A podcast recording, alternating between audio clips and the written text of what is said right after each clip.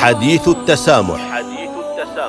التواصل مع الحضارات والأمم يعزز التآلف الإنساني ويقدم انموذجا للتعايش مع الآخر وبما يؤدي إلى تحقيق أسباب السلام. حديث التسامح برنامج يعده ويقدمه سعادة الدكتور محمد بن سعيد المعمري. حديث التسامح.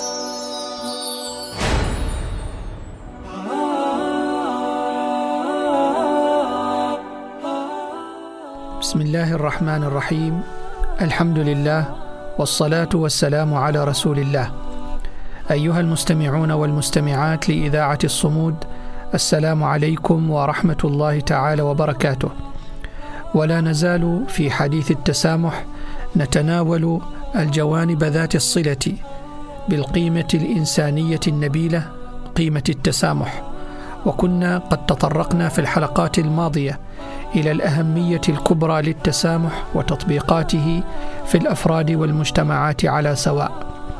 فالتسامح يجعل الفرد عادلا مع الآخرين وهذا بدوره يؤدي إلى انفتاح المجتمعات على بعضها البعض وقيام العلاقات فيما بين الناس على أسس المصالح المشتركة بما يعزز التعايش السلمي ويفتح افاقا للتعاون والتبادل والاستفادة للجميع. ومن هذا المنطلق نتطرق اليوم في حديث التسامح إلى دور الرياضة في تعزيز قيم التسامح والمؤتلف الإنساني حول العالم. والرياضة بالمفهوم الإنساني العام ما يقوم به الإنسان ذكرا كان أم أنثى من أعمال بصورة فردية أو جماعية من أجل صحة الجسم وتنمية قواه وتدريبه وإشغال الوقت بالمفيد وتهذيب السلوك نحو الأفضل والأكمل.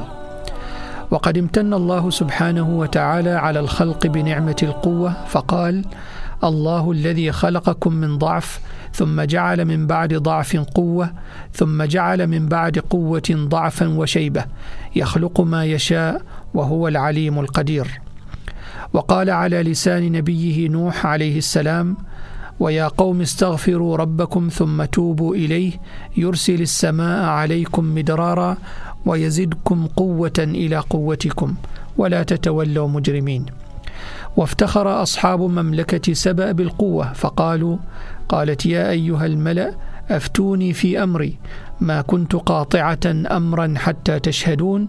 قالوا نحن أولو قوة وأولو بأس شديد والأمر إليك فانظري ماذا تأمرين. وقد وصى الرسول الكريم عليه الصلاة والسلام بالاهتمام بما يجعل الجسد قويا صحيحا ويحفظه سليما معافى لأن الجسم القوي أقدر على أداء التكاليف الدينية والدنيوية وإن الإسلام لا يشرع ما فيه إضعاف الجسم اضعافا يعجزه عن أداء هذه التكاليف بل إن الإسلام خفف عنه بعض التشريعات ابقاء على صحة الجسم فأجاز أداء الصلاة قعودا لمن عجز عن القيام وأباح الفطر لغير القادر على الصيام ووضع الحج عن غير المستطيع. وقد قال النبي صلى الله عليه وسلم لعبد الله بن عمرو بن العاص وقد أرهق نفسه بالعبادة صياما وقياما. قال له صم وأفطر وقم ونم فإن لبدنك عليك حقا وإن لعينك عليك حقا. وقال صلى الله عليه وآله وسلم المؤمن القوي خير وأحب إلى الله من المؤمن الضعيف وفي كل خير. وجاء في كتب الحديث والفقه ما عرف في عهد الرسول صلى الله عليه وعلى آله وسلم من أنواع الرياضة ومنها ما يلي. الجري على الأقدام فكان الصحابة رضي الله عنهم يتسابقون جريا على الأقدام وكان رسول الله عليه الصلاة والسلام يقرهم على ذلك. ومنها الرماية وهي رياضة تقوي الذراعين وقوة التركيز وتحتاج إلى قوة بدنية وذهنية عالية. يقول النبي صلى الله عليه وآله وسلم ألا إن القوة الرمي. ومنها ركوب الخيل والفروسية. ففي حديث عن أبي هريرة رضي الله عنه أن النبي صلى الله عليه وآله وسلم قال لا سبق إلا في خف أو حافر أو نصل. ومنها السباحة كما جاء في القول المأثور عن عمر بن الخطاب رضي الله عنه أنه قال علموا أولادكم السباحة والرماية ومروهم فليثبوا على ظهور الخيل وثبا ومنها رياضة المشي وهي من أفضل الرياضات في تقوية الجسم مع سهولتها وقد كان النبي عليه الصلاة والسلام من أسرع الناس مشيا.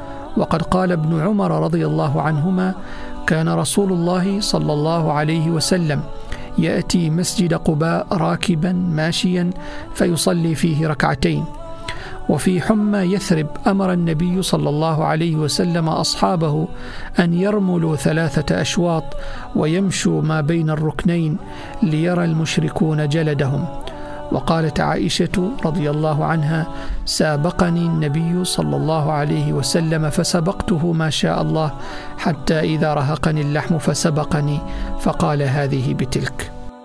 أيها المستمعون والمستمعات تلعب الرياضة دورا مهما في جمع الناس وتلاقيهم وحضورهم لأداء الرياضة أو مشاهدتهم لها. فلها مع البعد البدني والصحي أبعادا اجتماعية وإنسانية وتعمل الرياضة على إتاحة الفرص لالتقاء الثقافات في المجتمع الواحد وتواصل الحضارات من مختلف أقطار العالم. فهي لا تجمع اللاعبين والمشاركين فحسب بل يتمازج بسببها الجمهور باختلاف جنسياتهم وأعراقهم ودياناتهم فتجدهم يهتفون جميعا ويشجعون معا. كما تتميز الرياضات العالمية بأنها يجب أن تقوم على الاحترام والمساواة بين الجميع دون تفرقة والتزام الجميع بقرارات الحكم حتى لو كان مختلفا عنهم. لهذا تثبت الرياضة قدرتها عبر التاريخ على جمع الناس وتعزيز التسامح والمؤتلف والتفاهم بينهم. والأصل في ثوابت الرياضات العالمية أن تقوم على العدل والنزاهة وهي قيم أخلاقية عالية فلا يخفى على أحد أهمية بل وجوب اتصاف الرياضي بأخلاق عالية عدة كعدم الغش واحترام الآخر وكذا اتصاف الحكم بالعدل والنزاهة والقدرة على عدم التمييز والتحيز. وحين أقر ديننا الحنيف الرياضه وشجع عليها إلا أنه في المقابل وضعها في الإطار العادل الذي وضعه للمصلحة. واعتبر أن التربية الرياضية لا تعطي ثمرتها المرجوة إلا إذا صحبتها الرياضة الروحية الأخلاقية. والأدب الإسلامي عند الخصومة والمنافسة يحتم عدم نسيان الشرف والذوق وما يعرف بالروح الرياضية. وتعني أن يكون المرء على درجة كبيرة من التحمل والصبر والخلق النبيل وتقبل الهزيمة كما يتقبل الفوز وأن لا يماري ولا يجادل ولا يتكبر في قبول الحق. فليس ذلك من الروح الرياضية. ولقد عرف النبي صلى الله عليه وسلم الكبر بأنه رد الحق وعدم إنصاف الناس. فعن عبد الله بن مسعود رضي الله عنه قال قال رسول الله صلى الله عليه وسلم لا يدخل الجنة من كان في قلبه مثقال ذرة من كبر. فقال له رجل إنه يعجبني أن يكون ثوبي حسنا ونعلي حسنة. فقال له النبي صلى الله عليه وسلم إن الله يحب الجمال ولكن الكبر من بطر الحق. وغمط الناس. وضرب لنا النبي صلى الله عليه وسلم مثلا جميلا في التحلي بالروح الرياضية والخلق الرياضي القويم وتقبل الهزيمة كتقبل الفوز والاعتراف للخصم بالتفوق وعدم غمطه حقه. فعن عروة عن عائشة قالت خرجت مع النبي صلى الله عليه وسلم في بعض أسفاره وأنا جاريه لم أحمل اللحم ولم أبدن. فقال للناس تقدموا فتقدموا. ثم قال لي تعالي حتى أسابقك. فسابقته فسبقته فسكت عني. حتى إذا حملت اللحم وبدنت ونسيت خرجت معه في بعض أسفاره. فقال للناس تقدموا فتقدموا. ثم قال تعالي حتى أسابقك. فسابقته فسبقني. فجعل يضحك وهو يقول هذه بتلك. وعن أنس قال كان للنبي صلى الله عليه وسلم ناقة تسمى العضباء لا تسبق. قال حميد أو لا تكاد تسبق. فجاء أعرابي على قعود فسبقها فشق ذلك على المسلمين حتى عرفوه فقال حق على الله ألا يرتفع شيء من الدنيا إلا وضعه.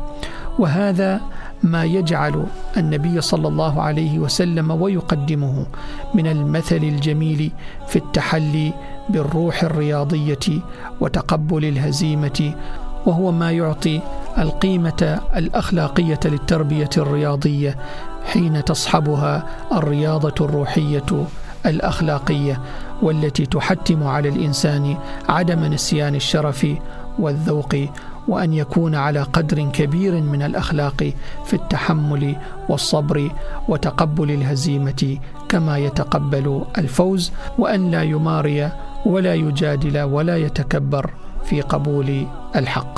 نكمل الحديث معا بإذن الله. حول الرياضة واثرها في تعزيز قيم التسامح في الحلقة القادمة بإذن الله. وإلى الملتقى إلى ذلك الحين. نستودعكم الله الذي لا تضيع ودائعه. والسلام عليكم ورحمة الله تعالى وبركاته. حديث التسامح حديث التسامح. التواصل مع الحضارات والأمم يعزز التآلف الإنساني. ويقدم انموذجا للتعايش مع الآخر وبما يؤدي إلى تحقيق أسباب السلام. حديث التسامح برنامج يعده ويقدمه سعادة الدكتور محمد بن سعيد المعمري. حديث التسامح.